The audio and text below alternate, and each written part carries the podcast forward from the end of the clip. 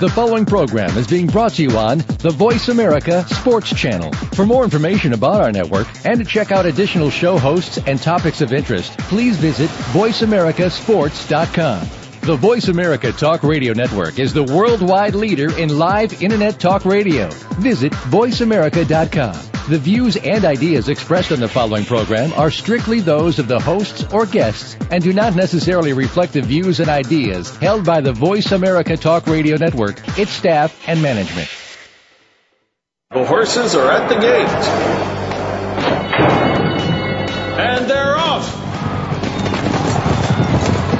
Welcome to Winning Ponies. With the weekend coming up, this is the spot to be for news, handicapping, and spotlights featuring the winners behind horse racing today. Now, here's your host, John Englehart, racing's regular guy. All right, and thanks for joining us again on Winning Ponies. Hope to have a great show here today.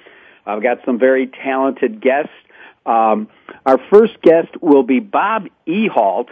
Uh, you may have read him. He's got an NTRA a uh, blog. Uh, he also uh, just this year got an honorable mention uh, in the Eclipse Awards in the social media category. He's uh, had first place honors in the Breeders' Cup Media Awards. He's a New York-based kind of guy, and there's a lot going on in the New York area right now. If you've been reading uh, about Aqueduct, not only the casino, about what's happening on the track. And then after that, we're going to have the one, the only the court jester, Mark Klein. Now, Mark Klein is a comedian out of Louisville, Kentucky, but he's not just joking when it comes to horses because he's also an avid thoroughbred fan, handicapper, and horse owner. The only guy I know that can do an entire skit live using just information about horse racing. So up later, again, Bob Ehalt and Mark Klein stay tuned. I think you're going to enjoy it.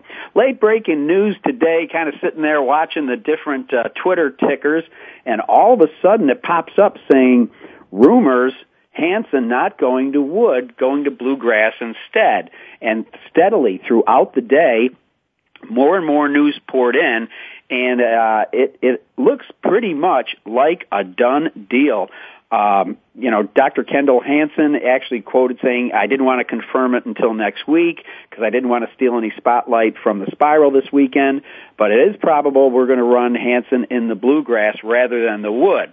Well, uh, Kiaran McLaughlin obviously was watching the tweets because uh, they put the brakes on the plans of the van uh, that was going to head down to uh, New Orleans uh, to run down there in the Louisiana Derby and turned around, and it looks like Alpha now is going to go into the woods. So it'll be very uh, interesting. Uh, that field is got a very solid field. There's a lot of horses that that could jump up. But right now, it looks like Hansen will be running in the bluegrass. Uh, Keeneland already sent out a press release from there uh, stating that it was his intention to run there.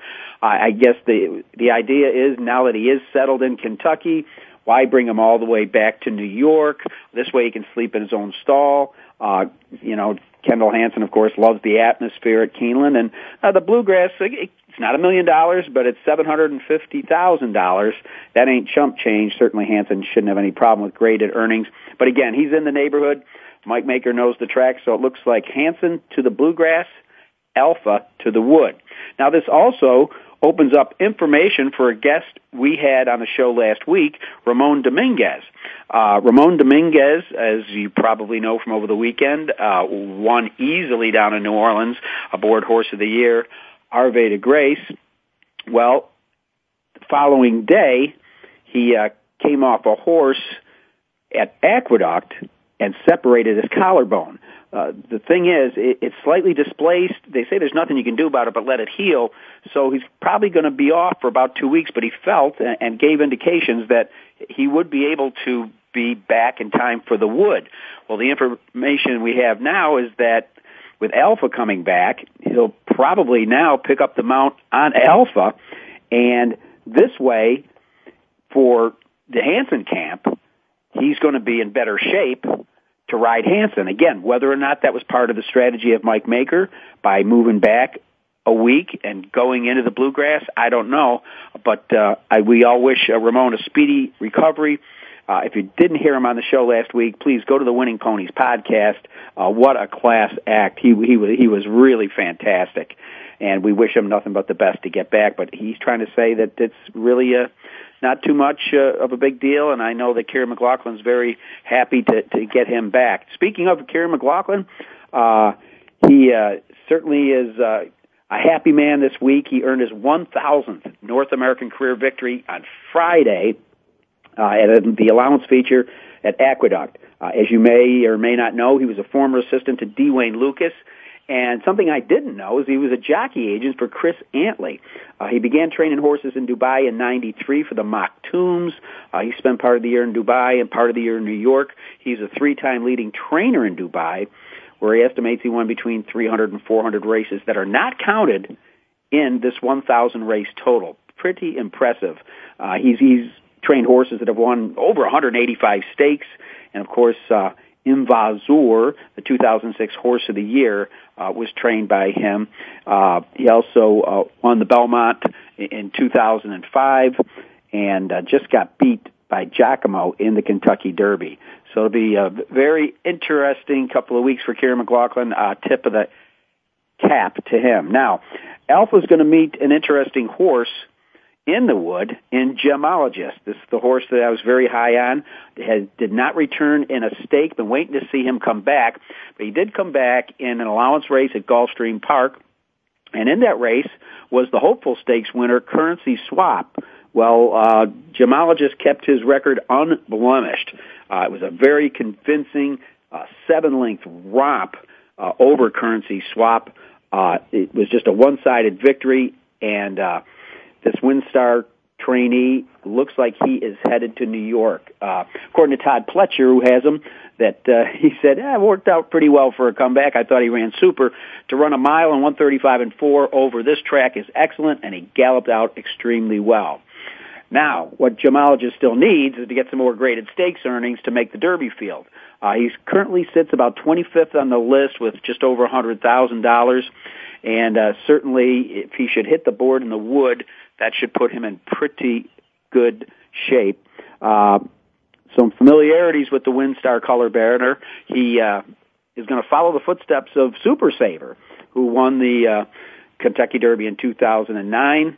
Uh, Super Saver only had two preps at three before the Derby, and I do believe he won the Kentucky Jockey Club at Churchill Downs as a two-year-old. So we'll see if history repeats itself. Now, news from the world of jockeys. Uh, it looks like there could be some history made in the following week, and that would be by none other than the personable and attractive Chantal Sutherland, uh, just breaking from the starting gate will make her the first woman to ride in the world's richest race. And uh, should she win it, and Game On Dude's speed uh, could be an asset over the Meydan racecourse, uh, she'll achieve something that women in the Middle East or most anywhere else couldn't even dreamed about a few years ago. Of course, um, Bob Baffert trains. He has a lot of confidence in her. She has won both of the Geldings Grade One victories. Uh, she was in the saddle. So uh, Baffert too. He's uh, no stranger. He's already won two World Cups. 1998 it was Silver Charm, and 2001 captain, Steve. I can tell you, Chantal Sutherland, she's going to represent America well. I got to uh, got to meet her down at Keeneland last season when she came in and won a stake, and she's just vibrant. The fans love her, and she's great with the fans. Probably took her 20 minutes to get back to the jocks room. Uh, she was stopping and posing, putting her helmet on on fans, and uh, posing for pictures with the kids. It was uh, quite a thing to see. Uh, she's quite an ambassador for racing. So I wish her nothing but the best with Game on Dude. And while uh, Chantal's not in Dubai yet, the American-based horses are. Uh, they're in there. The $27 million Dubai Cup uh, will have uh, last year's champion Royal Delta and uh, the multiple grade one winner Game On Dude. Uh, they've landed safely in Dubai and are in good health. Also on the American team is multiple grade one winner The Factor uh, who's going to try to go in the Golden Shaheen. That's the sprint over 1,200 meters. That's about six furlongs. Um, okay, looks like good news on the jockey front with Garrett Gomez. Uh, as you know, he tried to make a comeback last week. That didn't work out too well, and uh, he was just in too much pain. I shortly before we came on the air here tonight, I checked to uh, see uh, the Santa Anita results, and so far today he's had a second and a third. So obviously he, he he's back in the saddle. Uh, could be good timing with all the Derby mounts out there. Now he lost his uh, main Derby contender out of bounds, uh, who suffered a fracture to his left cannon bone in a workout March 5th, getting ready for the San Felipe. Good news is out of bounds sent to uh, Darley in Kentucky, and he is expected to race again. With uh, some other uh, Derby hopeful news, Creative Cause, who won the San Felipe, worked five furlongs and 59 and 4 on Tuesday. He equaled the best of 29 at the distance. Also uh, expected to see him in the Santa Anita Derby will be Baffert trainee liaison. He worked five furlongs in 101 and 3. And final jockey news, uh, Paco Lopez is going to miss up to two months after suffering a broken collarbone and six fractured ribs in a spill at Gulfstream Park. Lopez, as you may recall, was the third leading rider this year and leading jockey last year. Uh, looks like both of the horses involved in the incident came out okay. All right, we talked a little bit about uh, Havre de Grace in the New Orleans comeback. She was totally awesome. If you haven't seen the, the video, uh, of, of course, Ramon Dominguez did get to have one good thing happen this weekend. Uh, basically, it was relegated to a public workout. Uh, she just let the leaders go on. When it was time to move, she absolutely blew by them. Uh, last year's champion, uh, two-year-old uh, My Miss Aurelia, is is back in training. Uh, that's good to hear. She had a little hitch in her get along after the Breeders' Cup but uh, she is definitely back. And as we stated earlier, the factor who uh, Bob Baffert has is training well and going to Dubai. Now, another horse we talked about uh, a couple weeks ago was that Baffert decided Drill was going to be his new factor. He was going to be a sprinter, and he's going to keep him to, to one-turn races, right, put him in every stakes race that was a one-turn race in America. Well, I guess he had a change of mind. He might have another change of mind when he finds out Hansen's going to the Bluegrass. Uh, he's going to stretch out for Keeneland's Bluegrass, it looks like. So, so much uh, for the new factor. It looks like uh, Baffert is pointing drill. I think part of it is that uh, his best race ever was on Polytrack, and of course that is the, uh, the the surface down there at Keeneland. Let's take a quick look now at uh, the races that we handicapped last week.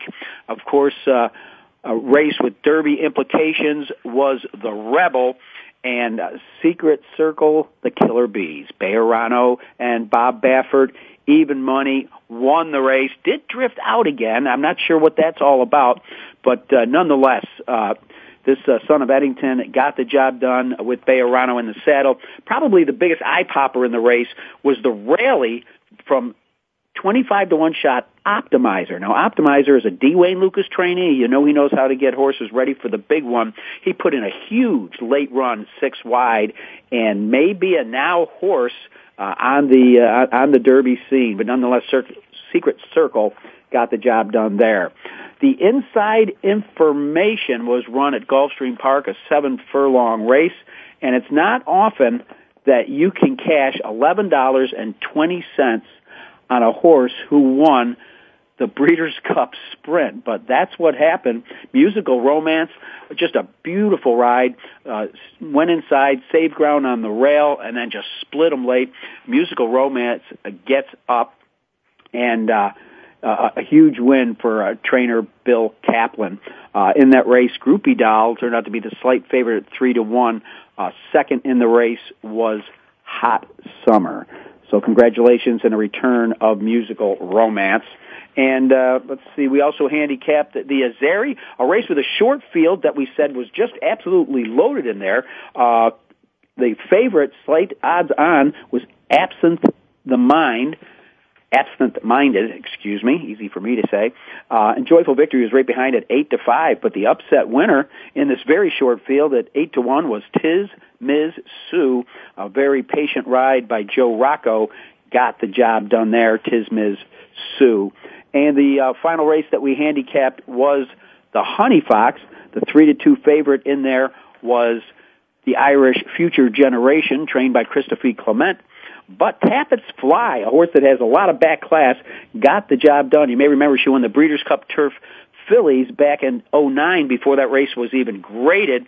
Uh, we were wondering if her best races in the past, but Dale Romans has done a great job. Julian Leparoux in the saddle. Well, that's a wrap up of uh, what's happening in racing today and the big races that we handicapped last week. We're going to be back in just a minute or two with Bob Ehalt, who's our Big Apple connection here on winningponies.com. Don't go away.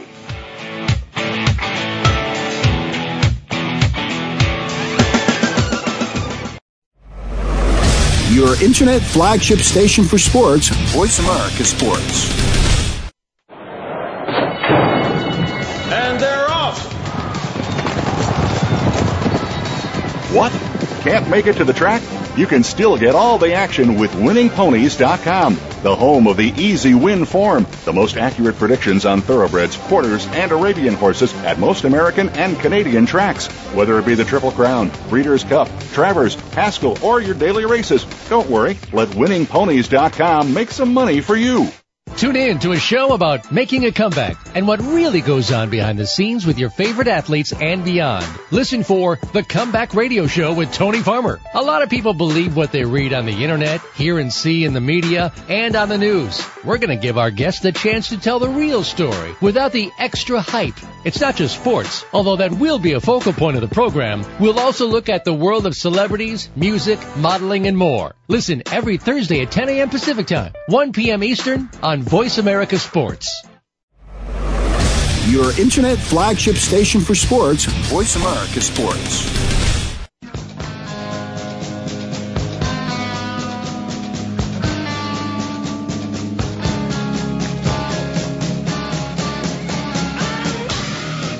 You're tuned in to Winning Ponies with your host, John Englehart. Got a tip for us? Need a tip from us? If you want to talk with John or his guests, the phone lines are now open toll free at 1 888 346 9144. That's 1 888 346 9144. Or you can send an email to show at winningponies.com.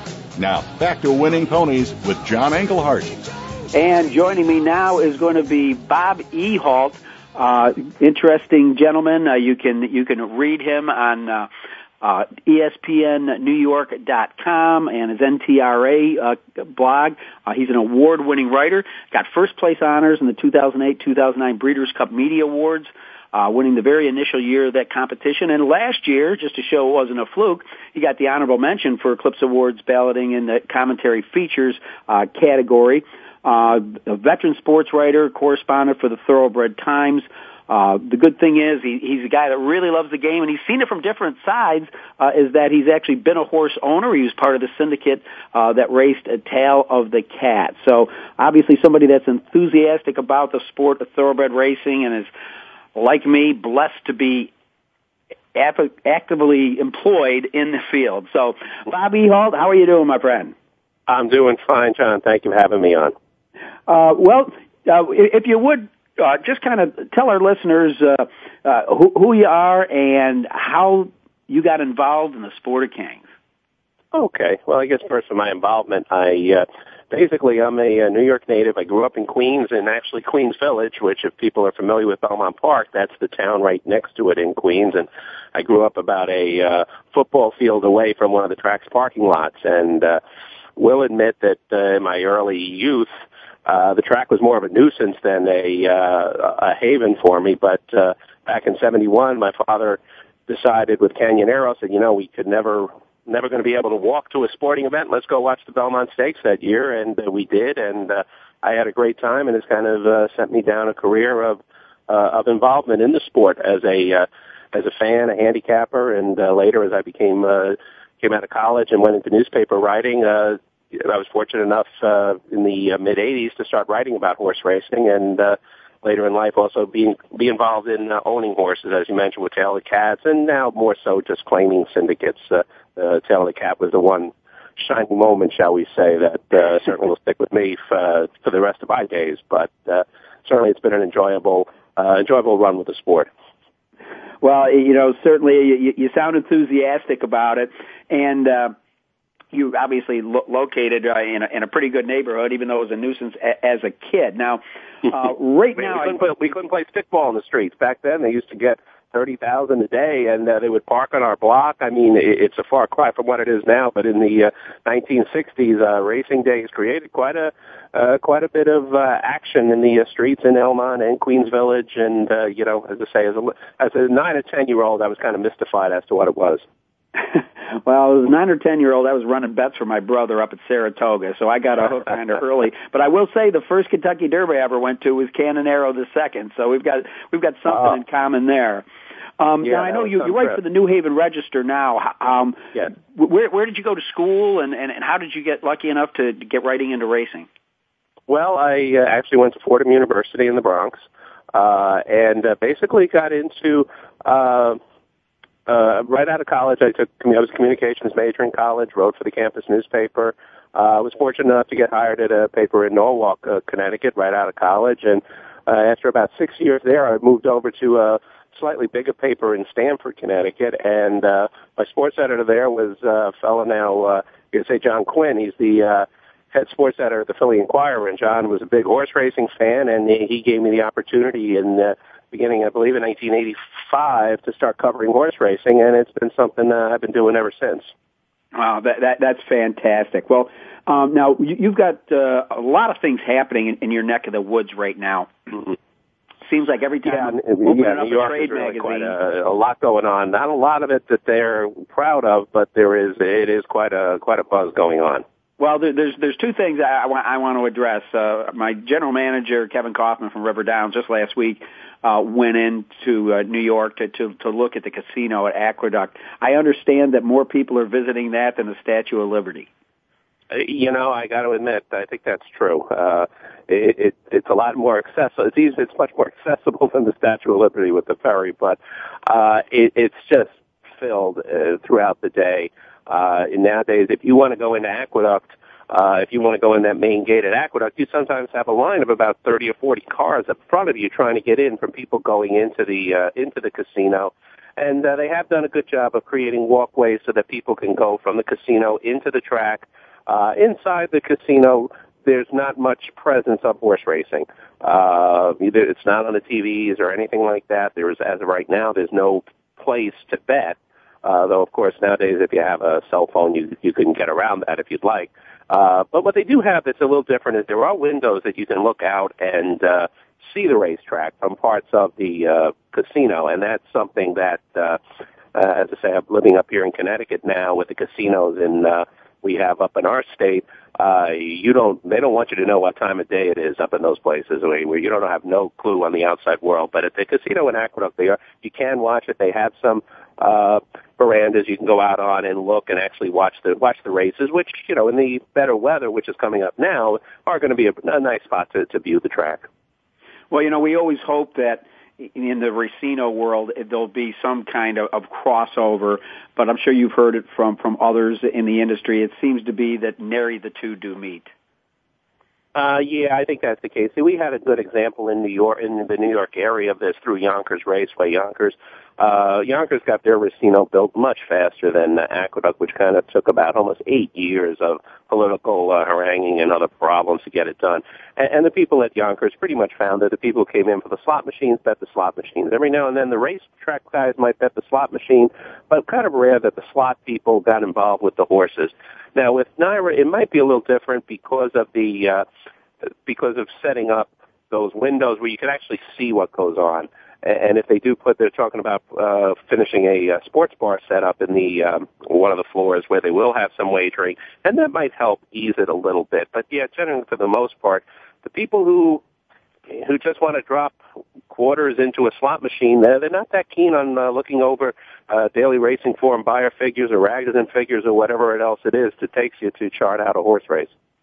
Well, Bob, in the last couple of days, every time I've looked up at the screen at, at Aqueduct, I'm I'm seeing an amazing number of scratches. Uh, yesterday, 25% of the entries were scratched, and I didn't do the mm-hmm. math today, but I think it was darn close to it. What's going on at Aqueduct right now, if you can tell us? Well, it's a very hard situation uh, to to get official comment of. You certainly can pick up what's going on with the scuttlebutt. Uh, Aqueduct had just a horrific uh, meet on the inner track with breakdowns.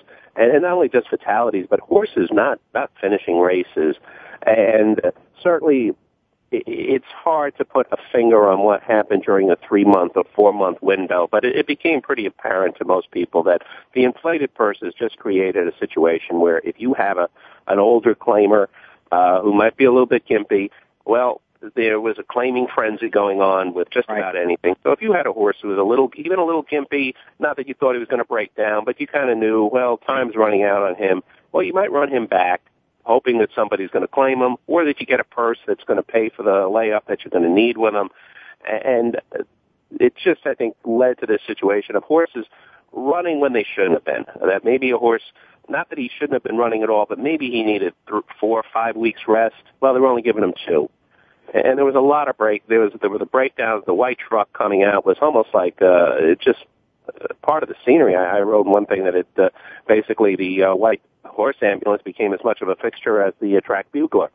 And uh, what what I think has happened is, is that if you leave it to the horsemen, there there's there's a very hard business dynamic for them to make a decision. Uh, I have talked to some trainers who said, well, owners are talking to them about claiming the horse. They're not even asking about physical appearance. They just go get the horse, and if he's not good, I'll lose him next race.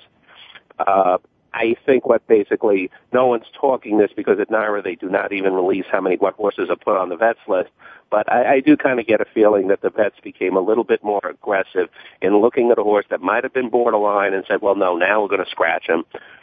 Horsemen see this, and when they and they don't want to get the horse on the vet list, which basically puts him out of action for at least I think 15 days. Uh, so I, I think a little bit more prudence is going on now that they're at the uh, main track.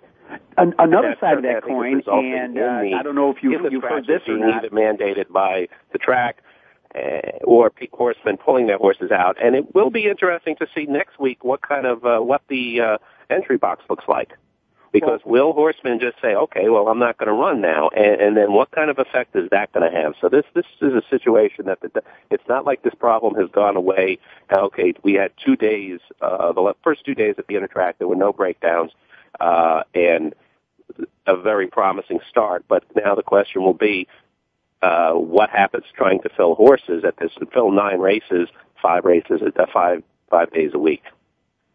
You know, someone theorized to me that, I, from what I understand, that, that part of the solution by NYRA was to lower the purses for the lower price claimers and that this right. could potentially be kind of a backlash to a silent protest uh, by the trainers saying, well, if that's the route you're going to take, you're not going to get our horses in the field.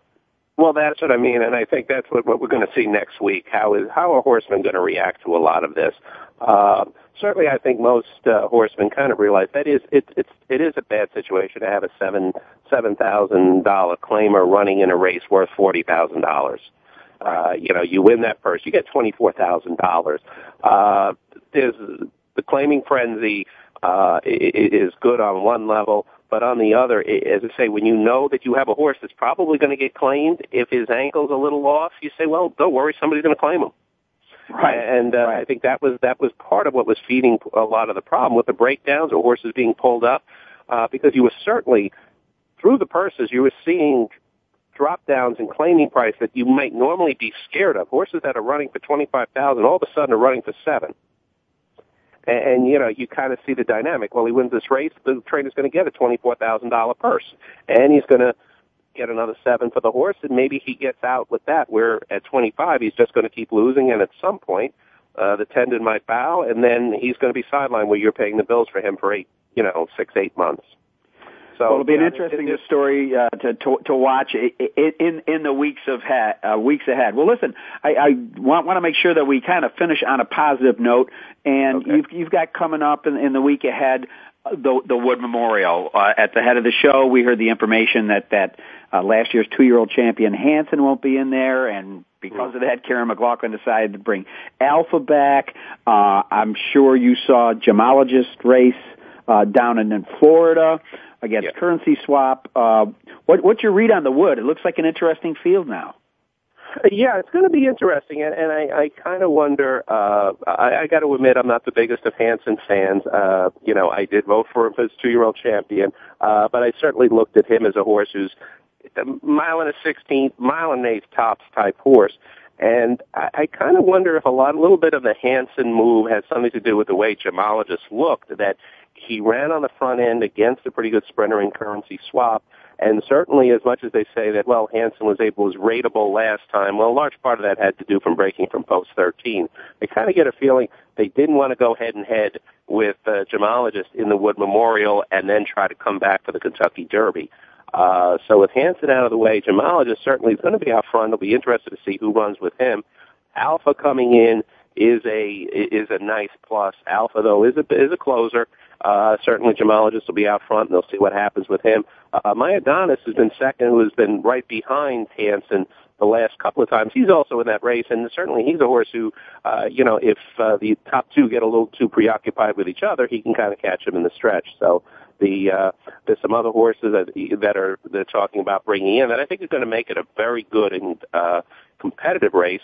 Uh, that will really give us a little bit of, of an indication where some of these horses stand uh, a week after we find out uh, more about Union Rags and the uh, Florida Derby. A- absolutely, I know, and that looks like uh, not too many people want to want to go head to head with him either. I think that's going to be a short uh, seven horse field. I know that Dale Romans is already committed. That Dullahan, who was second in the Tampa Bay Derby, pretty much all along he was pointing towards the bluegrass where he had success as a two year old. So you know Hansen's going to have some company, but it's going to be a, a really exciting uh, Derby trail coming up. But uh, listen, I, I want to thank you so much for your insights in, into, into what's going on uh, in in the Big Apple. Hey, uh, now I know you've got a Twitter account. Uh, tell tell our listeners where where they can find out more about Bob Ehalt and his writing. Well, you can just really go to uh, on Twitter, Bob, uh, just Bob Ehalt at Twitter and uh, certainly, as I say, I do write. You can check me out on uh, ESPNNewYork.com, the uh, NTRA.com, and also Thoroughbred Times. You'll see I do the Ragozin stories for them and a couple of other features. Uh, so uh, I try to keep busy. Uh, try to keep busy here. So there's numerous avenues if they'd like to, uh, you know, uh, check out what exactly what I'm doing. Well, Bob, thanks a lot for your uh, your time tonight. We really appreciate you being on Winning Ponies. John, it's a pleasure to be with you. Okay, well, coming up next, a very interesting handicapper, horse owner, comedian Mark Klein will be with us, so don't go away. You're listening to winningponies.com.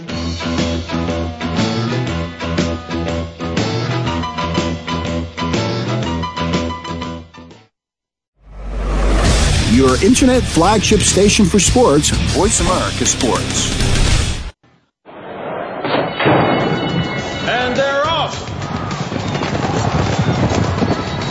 What? Can't make it to the track? You can still get all the action with winningponies.com, the home of the easy win form, the most accurate predictions on thoroughbreds, quarters, and Arabian horses at most American and Canadian tracks. Whether it be the Triple Crown, Breeders' Cup, Travers, Haskell, or your daily races, don't worry. Let winningponies.com make some money for you. Kevin Lewis has been a student of the game his entire life, from Little League to the NFL. Tune in Wednesdays at 10 a.m. Pacific, 1 p.m. Eastern, right here on Voice America Sports. Hustling with Kay Lewis. It's not where you start, it's how you finish. Your internet flagship station for sports, Voice America Sports. You're tuned in to Winning Ponies with your host, John Englehart. Got a tip for us? Need a tip from us? If you want to talk with John or his guests, the phone lines are now open toll free at 1 888 346 9144. That's 1 888 346 9144. Or you can send an email to show at winningponies.com. Now, back to Winning Ponies with John Englehart. And with me now is uh, a, a, gentleman I can. Uh, call a, a friend of mine. Uh, I'll, I'll tell you how I met Mark Klein years ago. Uh, I was listening to the morning radio show, and he was on with the morning DJ, and he he had been featured, I believe, on 60 Minutes. He'll correct me, but it was kind of the life of a traveling comedian. And he was in town in Cincinnati to do a show, and uh, the uh, morning disc jockey said, "Well, what what does a comedian do when he's in a city you know, all day. How do you keep yourself occupied? He goes, well, today I'll be at River Downs. So, of course, when I heard that, I had Mark paged. Uh, I'm sure he didn't know why. He have a lost child or something. And uh, got to meet Mark. I brought him upstairs with my uh, good friend Kevin Gomer. and we had a great time in the press box, and I've considered him a friend ever since then. So, with our connection solidified, I have had the chance to handicap and spend afternoons uh, playing the ponies with Mark Klein, and he's with us right now from Louisville, Kentucky, ladies and gentlemen. The man who shows racing's funny side, Mark Klein. John, good afternoon, evening, wherever you are. That's where I am. I'm from Kentucky, of course, where we make bourbon, baseball bats, horses, cigarettes, and fried chicken. If it kills you, we make it. That's our state motto. I love it. Well, Mark, uh, introduce yourself to to our uh, listeners as far as uh, your entrance into racing. Obviously, the words Louisville, Kentucky, pretty much say it all. Well, sure. You grow up in Louisville, and if you don't own a horse, you know somebody that does. And I've been a racing fan, of course, since I was a teenager. Um, I'm a stand-up comedian for a living, so I can plan my schedule pretty much around the country as I wish. And oddly enough, I go near racetracks in the south in the wintertime and come back up to the Midwest and north in the in the uh, summertime. So, gosh, go figure that out. but uh, I've, I've, I've come to ra- I came to racing as a fan of the sport and as a, uh, a gambler, someone who liked to go bet some money. And I'm in the sport now as a part-time uh, thoroughbred owner, and I specialize in horses that are the federal equine witness protection program. These are horses that can never have their picture taken, so that that's the kind that we own. Uh, I love it, Mark. Tell me what one time I remember you were uh, share this story. You were playing a comedy club, I believe in Louisville. It might have even been Derby week, and you looked out there, and I think you saw Robbie Albarado and Calvin Borel. You tell that story. I'm, I'm doing the, the comedy club in Louisville, Kentucky, and it is uh, Derby week. And in the audience, uh, Desormeaux's out there, uh, Calvin's there with Robbie, and a couple couple jockeys are in the room. And there's a two-tiered club, and uh, Robbie Albarado was sitting uh, at a certain seat, and I said they're going to make him get out of that seat because it's on the rail, and that's where Calvin usually sits. I loved it. I'm sure that I'm sure that they did too. Now, um, obviously, you, you, you developed a, a penchant for for for the game. Uh, what uh, is that the reason why all of a sudden? Because I've seen you do a one man show where you can do a whole show strictly on thoroughbred racing comedy. There is so much to the horse business, top to bottom, that that is comedy potential whether it's the intimidation of watching stallions breed or uh, when you're at the track and, and you, you miss a photo finish for a trifecta by a nose and you just hear God laughing at you. I mean, there's just so many ways to turn racing into comedy. The difficulty is when you get in more esoteric information in your comedy routine about horse racing, you start to leave people behind. So you have to be careful that the information you disseminate in your comedy show is, is generally accessible to the public and not just funny to horse people. I'm going to put you on the spot here. Have you updated the one part of your act where you explain to people how they name horses? Uh, yes, I have. Absolutely, I have. Uh, we, in fact, I'll tell our, our audience we're just uh, trying to buy a yearling now. This horse is uh, by a stallion named Prickly Ruler out of a mare named Bad Hair Day. We're going to name it Donald Trump. you have updated it. Very good, Mark. I love it. I absolutely love it. Well, like I said, I, I know that the, as, as you travel around uh, you, you're able to kind of sometimes adjust your uh, your, your schedule to, to, to cities uh, that have racetracks. Uh, what, what's some of the more unique tracks you've seen in your travels? Oh gosh, I've been Tampa Bay Downs and River Downs are my two favorite uh, tracks away from Churchill Downs, which is of course my home track. I was uh, fortunate enough to speak at the Canadian Derby luncheon for the uh, Canadian Derby several years ago up at Northlands Racetrack and Casino up in um, uh, Edmonton, Alberta. That was an interesting experience because uh, you know that that's a track that they scrape the dirt off and put gravel down for harness racing, and they swap that out six months every year. So that was just absolutely amazing. Uh, I do cruise ship work a lot too, and I got to go to um, Buenos Aires, Argentina, on my last ship for Crystal Cruise Lines, and I went to uh, the racetrack in uh, in uh, Buenos Aires, the Hippodromo. And uh, you, I'm a pretty fair handicapper, but uh, my problem down there was is the North American shippers that couldn't handle the Coriolis effect. They thought they were running the wrong way around the track, so that was always interesting. All right, Mark. Well, as uh, our listeners may or may not know, uh, over the years, uh, when I hosted the Regular Guy television show, you you were a, a regular guest of mine, and so uh, you, you do more than tell jokes about the horses. You do you, you do handicap and you do bet them. So. Uh, I'm going to start out with one of our uh, three-year-old preps in the weekend, the richest one at eight hundred thousand dollars at Sunland Park.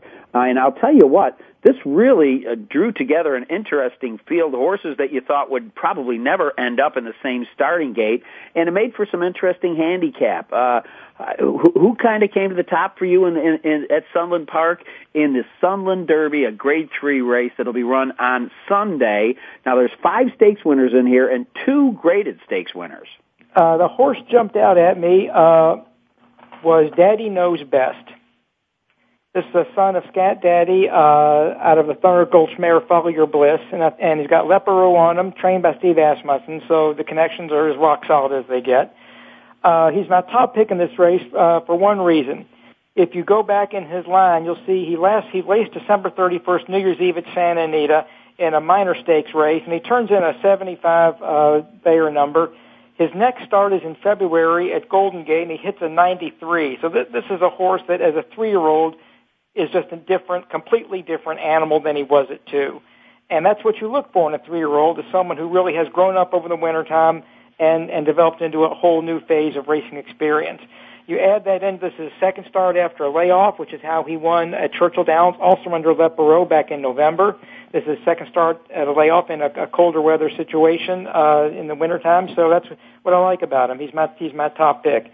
And if he runs anywhere near that 93 uh, this weekend, I think he, I think he's a winner. Well, I, you know, I, you must have your Skype camera on, looking at my daily racing form. Almost everything you said, I have highlighted in red, except for the fact that, quite frankly, Daddy's knows best. At one point in time, they must have thought uh, that he was a grass horse because he did, you know, a lot of his early running on the grass, and uh, uh, and he ran third in the Grade Three summer race, but he does, and then he ran in, in the Breeders' Cup Turf, which we know is, is a very rich race. So he's got graded earnings. The uh, the El Camino was a graded uh, race at Golden Gate. Now I did watch that race, and he really had nowhere to go, uh, turning for home and put in a huge race, uh, you know, it, with Leparoux. And I'm scratching my head going, hey, Leparoux, you got the mount on Union Rags, you know? I mean, so anyhow, but you never know. As you know, you've seen several of them fall off the shelf this year. So, uh, Daddy's knows best. I really think that, uh, particularly if, if Castaway and Ender Knievel, uh, the two horses uh, get into a little bit of a speed duel. They're both on the rail. They both always exhibited uh, early foot it, it could really set it up for him. And this race at a mile and an eighth, uh, he's the only three-year-old that's won at the distance. Yep, he's got a distance win uh, for this race, and I think they're there to get. I don't think this is a Derby prep for him. I think they're there to get sixty percent of eight hundred thousand dollars, and uh, and why not? Well, uh, you know, uh, once again, I'm, I'm going. I would put those. Uh, there's three horses of interest to me: Castaway, Ender Knievel, and, and Stirred Up. Kind of interesting. I don't think John Velazquez uh, or Rafael Bejarano show up at Sunland Park on a regular basis, or, or Martin Garcia. And all three of those guys are sitting on the one, two, three horses in here. Uh, you got Bob Baffert have has both Castaway and Stirred Up and uh, Todd Pletcher with Ender Knievel. I think it, at this point in time, with eight hundred thousand, it's the hunt for graded earnings to get into the Derby no doubt about it. But there's a there's also a horse in this race who this is a pure home game for him, and that's isn't he clever? Yeah, horse for course. I got that written down. Yeah, he pops a 97 rating, and that's the December. Not too tight. He, he can duplicate that, and he's in the money. So he's, he's in my exotics with Castaway, and of course, uh, Daddy knows best. Well, he's the son of Smarty Jones, so we know he can probably get the Derby distance. I'll tell you what, talking about distance, we got two races at a mile and a half. Uh, I hope you're ready for this one. Yep. It's the Tokyo City Cup, uh, a grade three that's going to be run at Santa Anita. And I'll be honest, of, of the four races that we're capping tonight, this is the one that left me scratching my head the most. This is my favorite race of that of, of the ones you sent me. This is the one. If I had a hundred dollars, I'd keep five bucks out for beer and ninety five on a horse named Dahmer. Oh, I want to hear this. Rafael Bejarano and Mike Mitchell. Yep. Irish bred five year old gelding. Uh, talked to Mark Kramer about five year old geldings popping up anytime, anywhere to win for you. This horse has been running over in Europe, and if you look at his PPs from uh, the, the racing post ratings off there, he's been toting 130 pounds around. His last race, he had 135 pounds on him. He gets in with 118 at a mile and a half in America and first time Lasix. How can you not bet that?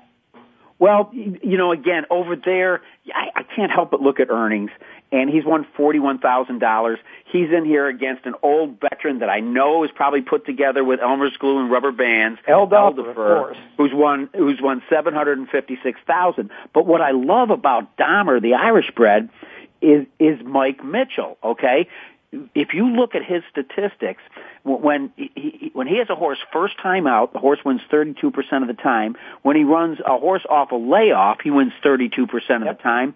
And when he switches a horse from turf to dirt, he wins 35% of the time. That's huge. He's getting all that with Dahmer, and he gets a five-year-old, so this horse has already seen a lot of travel, a lot of action. There's going to be no surprises. He's not going to come around that turn and go, oh my gosh, what am I doing here? I, I, plus, he's been working out with X-lax regularity. You look at his workout line, and it's just every, you know, the, the regular, regular, regular. It didn't skip a beat. Well, uh, I, again, you know, Eldaafer, kind of interesting. I mean, this horse won the Breeders' Cup Marathon, but that was back in 2010. But I thought its a return race uh, was was pretty solid there at uh, Turf Paradise um, was sent out the favorite that day. Didn't get the job done, but uh, it would be interesting. And I was root for for an older horse. Plus, you know, at a mile and a half, uh, this horse has two wins and three thirds. I think a horse that deserves some attention. And again, when I handicap, and right now I have no idea what the odds are, uh, is Skip Shot, uh, who with Kaluta. Those two look like to be the only two they're going to go out and have some fun on the front end. Well, and Kaluta uh, set, Skip yeah, Shot, Kaluta, uh, Hollendorf Kaluta trainee. Like a Galuda should set up Dahmer like a blind date. I mean, he's pure speed on the front end. Uh, and I've got Skip Shot as my show pick too. It's odd that we're both leaving out twice the appeal with Gomez on them uh, for Jeff Bonde. Yeah, it is. And, and as I uh, spoke earlier in the show, by the way, Garrett is back in the saddle. He rode a second and third at Santa Anita today, so I'm happy to hear that. And obviously, you know, he's coming out of a grade one race. Uh, but has never tried the mile and a half, you know. Of course, uh, neither has Skip Shot. I'm just thinking Skip Shot you could possibly get loose on the lead if uh, Kaluta doesn't uh, doesn't burn him up on the front end. Uh, so, my money's on Dahmer. Well, I like everything my, about that's my prob- story, and I and I'm sticking to it, Mark. Yeah. So, but You'll probably uh, love probably love the price on him too, because uh, you know twice the appeal's going to catch the money. Skip Shot will too. If we get second or third favorite on Dahmer, I'd be thrilled with it. Well, of course, if anybody that listens to the show knows that that Rafael Bejarano may be my favorite uh, modern time jockey. You know, the guy is it's just fantastic. Of course, he I got to know him personally when he rode at River Downs during his first season in the United States. He's a real gentleman, a class act, and he can ride. So it'll be very very interesting. Uh, to, to, to watch this race. You don't get to see a mile and a half very often, uh, and that'll be at Santa Anita on Saturday in the Tokyo City. Well, on winningponies.com, we're going to take a brief break, and then we're going to be back here with Mark Klein, and believe it or not, we're going to break down another mile and a half race, the Pan American from Gulfstream Park. You're listening to winningponies.com.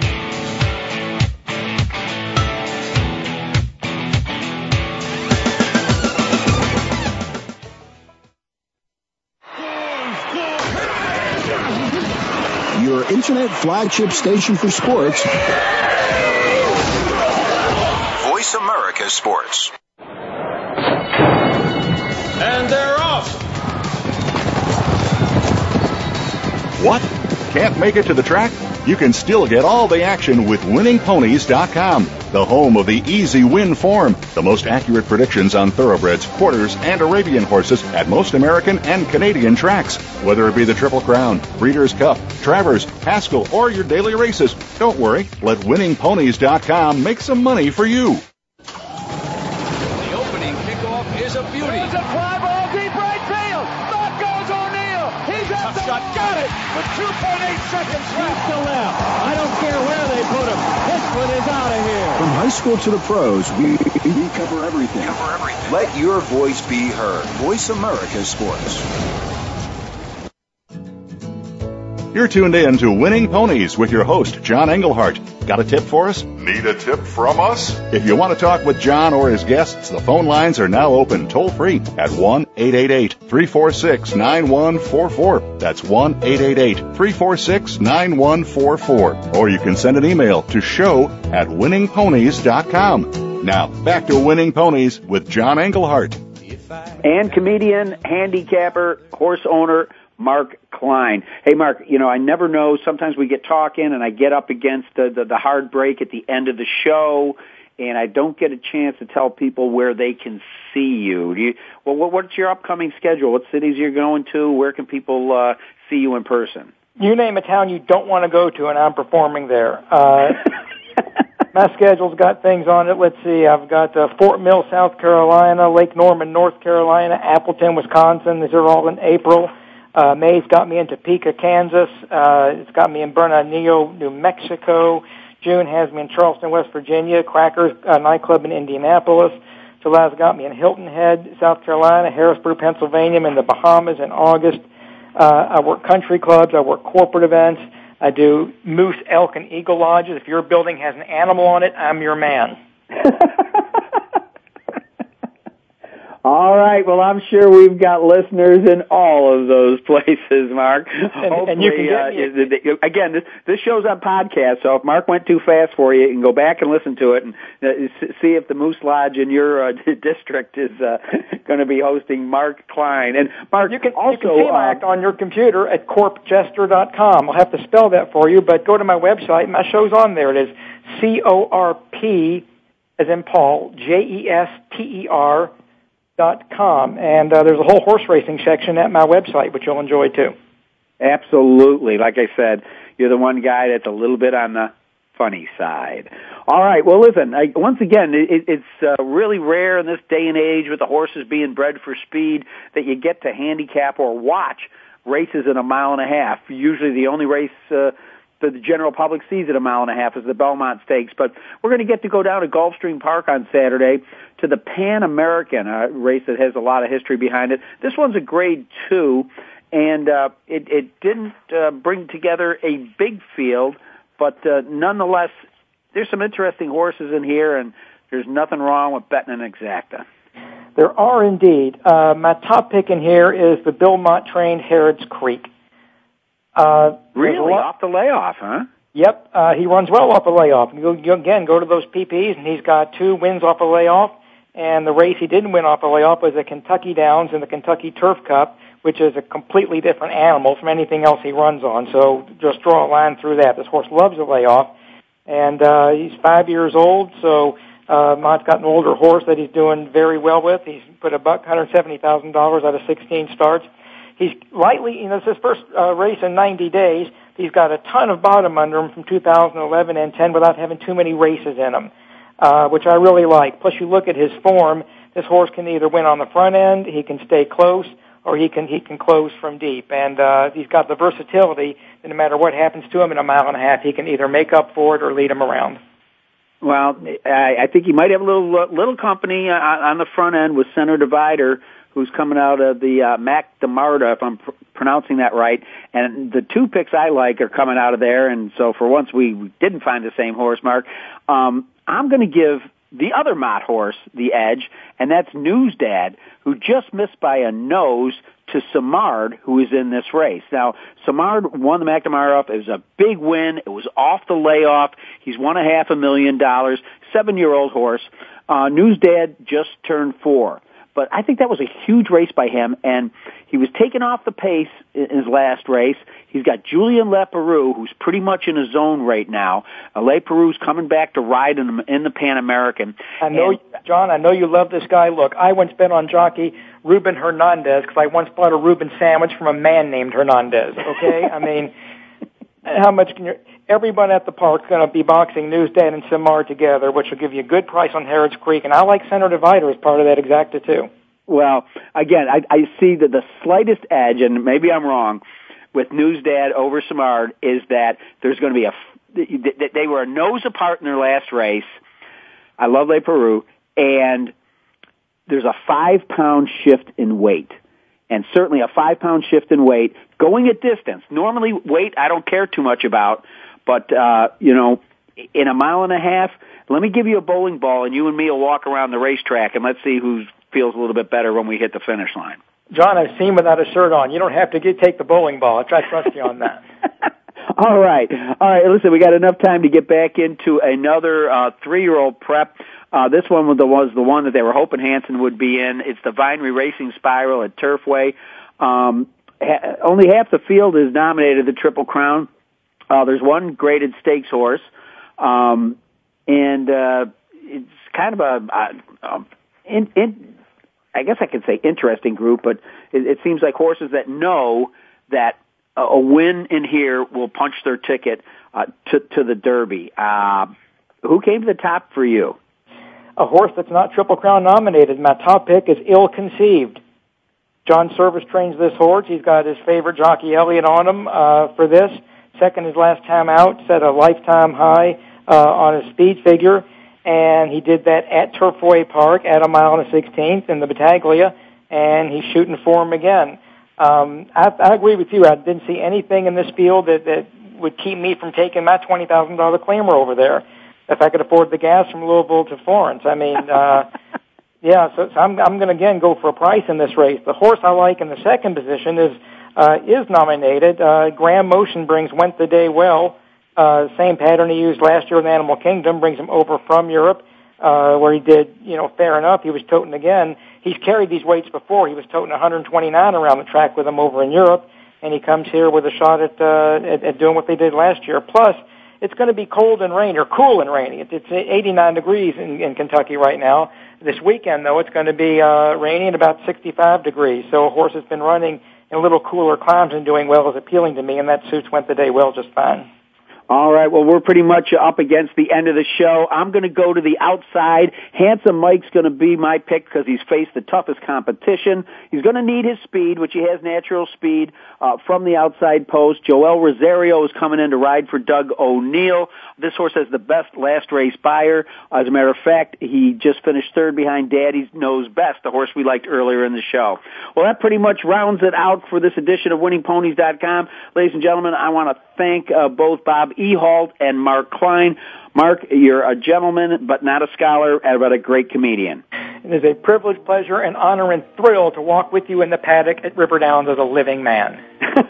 All right, ladies and gentlemen, those are the words of the one, the only Mark Klein. Well, from high atop the grandstand overlooking the turf course past the Ohio River to the hills of Kentucky, I'm John Englehart. Remember, bet with your head, not over it. And if you go to the racetrack with your girlfriend, remember to practice safe bets. Thanks for listening to Winning Ponies with John Englehart. We know the information from today's show will help you at the next post. Keep listening for more next Thursday at 8 p.m. Eastern Time, 5 p.m. Pacific on the Voice America Sports Network.